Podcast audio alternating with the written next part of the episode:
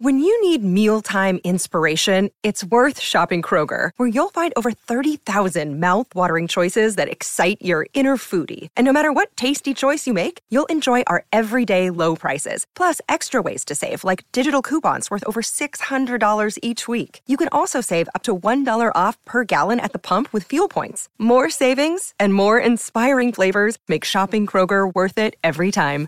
Kroger, fresh for everyone. Fuel restrictions apply. Great form by you hitting play on this podcast. Now, check out Same Racer, the brand new racing app for same race multi tips. Same Racer. Download from the App Store and Google Play. Powered by Bluebet. Gamble responsibly. Call 1 800 858 858. Joined us a few times this year. Um, we might give him a few days off, actually, after this one. It's probably unfair to come to him straight after a grand final. But Michael Carayannis, the wonderful Daily Telegraph rugby league writer. Uh, welcome in, Michael. I'm guessing you've had a little bit more sleep than Nathan Cleary.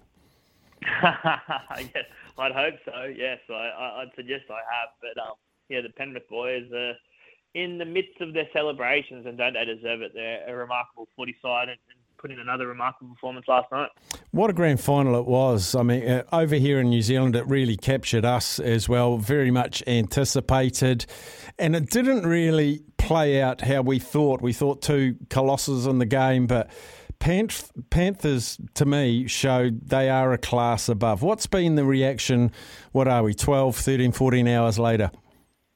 Yeah, usually in a one sided grand final, people try and and dissect the losing side a little bit and, and try and work out where it all went wrong. But this time around, I think everyone acknowledges that Penrith are, are just a superior side. They're, they're well ahead uh, of the competition, and, and, and the gulf between, you know, the first, second, third teams is quite significant at the moment. They are just a red hot 40 side, and uh, they would have put that score on any other side last night. How long can this go? I mean, people are already talking dynasty in the making. Um, of course, back to back um, mm. And then just the the the grades underneath this top side are doing it as well. Um, scary for other clubs. Well, they've won everything this year. They've won, you know, the SG Ball, the, the national championships, the Jersey Flag. Um, so they've won, you know, all but uh, the Harold Matthews, um, which is the under 17s competition. They've won everything above that from under 19s above. So it's quite significant. Uh, you know, they lose a few players next year. They lose a few players every year, and, and it doesn't seem to hurt them. The, the one that will hurt them is Api Koroisau, who will leave at the end of the year. I think he's probably the, the player that they're going to struggle the most to replace um, what he does out, out of dummy half. But when you've got Nathan Cleary, Jerome Luai, Dylan Edwards, Zayo, James Fisher Harris all locked in long term, you're going to be a good side for, for years to come. Are they going to be replaced? Like we, uh, I myself, I haven't watched much of these the the lower age grade teams, etc. Um, myself, like it's mm. going to be just about impossible to replace someone like Koroisau. But is there any promising youngsters that can be moulded into that? Uh, I, am not across them really, but they've got such a, a depth of, of, talent there. Obviously, Mitch Kenny played last night. Uh, I think he'll get first cracks. Uh, Soni Luki played in the reserve grade um, game as well yesterday, and, and you know started uh, in that, and he, he's a dummy half, so you know I think they'll get first crack at it, but you know replacing Api is going to be the toughest task that this side faces in terms of players they've lost in the last couple of years. Yeah, and Viliami Kikau, my favourite Panther as well. Just love the way just the mm. big man does what big men do. Uh, another one they're going to have to find uh, a replacement for. Yeah, they've signed. Um, obviously, this is not a like for like because you can't replace Kikau, but they've signed uh, Luke Garner from the West Tigers, so he, will probably slot in, in, that back row slot. But the you know Kikau just gives them a, a point of difference that not many players can offer. Kangaroos get named today. I don't know the time. Uh, do you know when the Kangaroos are going to get named today? In about 20 minutes, I think. Oh, any surprise? Yeah, yeah. Do, you think there might be a, on the back of what we saw last night, uh, where there's some players that might have been 50 50 and now 80 20? Uh, and I'm particularly thinking about maybe Dylan Edwards. Well, the the one battle um, that was open was, was the back row slot between Liam Martin and Shaun Lane. Liam Martin was slight favourite heading into last night's game, but you know he'll be picked for sure now. I can't see how Shaun Lane forces his way into the side. And, and Dylan Edwards, yeah, he's the interesting one because he, he wasn't um, in the squad uh, as of yesterday morning, and whether he's done enough uh, to, to force his way in. Those meetings are happening right now, so I'm not exactly sure. I think he'd be a remote chance um, because he wasn't in the squad heading into the game yesterday. Whether he's done enough to usurp someone uh, like a Matt Burton, um, we'll just have to wait and see. Yeah, it's interesting, isn't it? You, are in the best team in the biggest game, and you're man of the match. What more you got to do to get the green and gold jersey? Oh, I know it's hard. There's a guy called James Tedesco in front of you though, playing playing in that number one jersey. Latrell Mitchell will be in the squad as well. So you know, then that doesn't take into account the likes of you know Tom Trbojevic who's injured. So it's a position. You know, Dylan Edwards is a, a supreme player and deserves Clive Churchill, but I don't think anyone can argue that he's just sitting behind those blokes at the moment in terms of pecking order. Now, I should have given you forewarning or got Sam to give you forewarning. I was going to ask you about the eligibility rules. We did a big piece on it uh, earlier today, and uh, someone texted the show suggesting that eligibility changes in World Cup year. So, what is the ruling like? I thought you could go from tier one to tier two, but not go back to tier one, or can, can you clarify? Um, if yeah. Jason Taumalolo wanted to go and play for the Kiwis again, could he? I don't think. So. I, don't. I, I don't think Jason Taumalolo could. In terms of World Cup year, you can only play for one country in a, in a World Cup year, regardless if it's tier one or team tier two. So you can't play for you know PNG in a mid-year test and represent uh, Australia in the end of year at the World Cup. You definitely can't do that. Um, you, you can.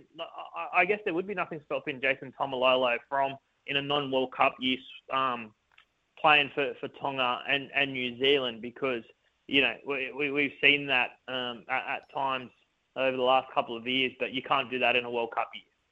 Right, right. And, and international rugby league's the pinnacle for New Zealanders. Is it still state of origin? My feeling is state of origin is the pinnacle in Australian rugby league, and is that partly because it's it's NRL based, it's ARL based, um, it's where the money is, it's where the fans is, it's where the broadcast comes comes in.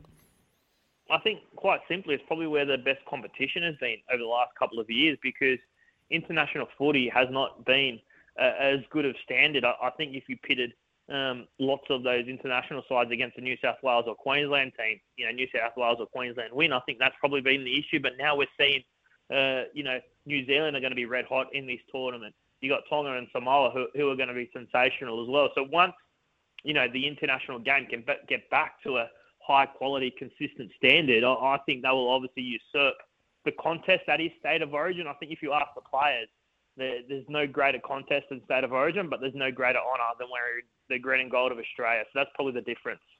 So, quite hard to ask an Australian this, but would be the best thing for International Rugby League to gain a little bit more impetus would be for the Kangaroos to not make the final, maybe finish fourth, and then Australia go, this ain't on. We got to get back to the top. Uh, potentially, like um, I don't know. I always want Australia to win everything, but yeah, yeah. I do want a, a competitive tournament, and we're seeing that. We saw last time Tonga played Australia. Well, Tonga won, right? So who would have thought that could have happened?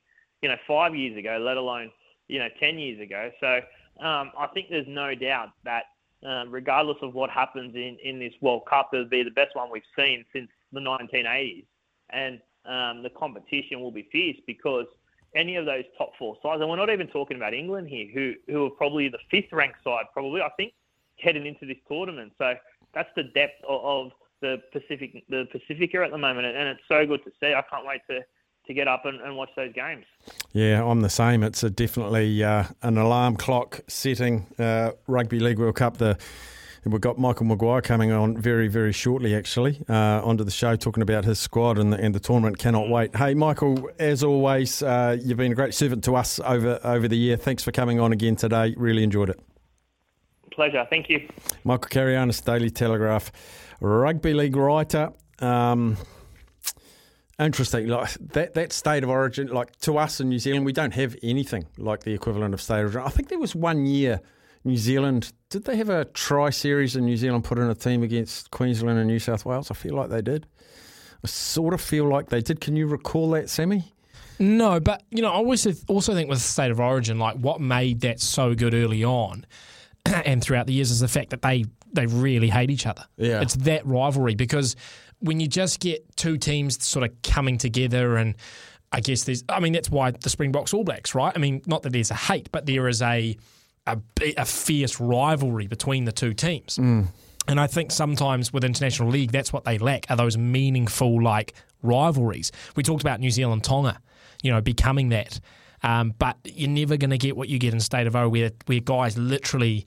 I mean, you talk to the um, Queenslander Billy Moore. Billy Moore. You talk to the Billy Moores, and they, you know, viscerally hated New South Wales. Yeah. You know, um, it doesn't probably so much, but but you know. It, it probably does actually when you look at Cleary and Luai and how much they got under the skin of those Queensland players and vice versa. It's it's still there the, the sort of hatred, and I think that's what fuels it. It's just such a the quality's great, but I think it's competitive and it's great because the players are that invested in beating other team. Oh, I love State Origin. I'm, I'm not saying change it or anything like that, but it's just, I'd like to see a little bit more meaningful international rugby league.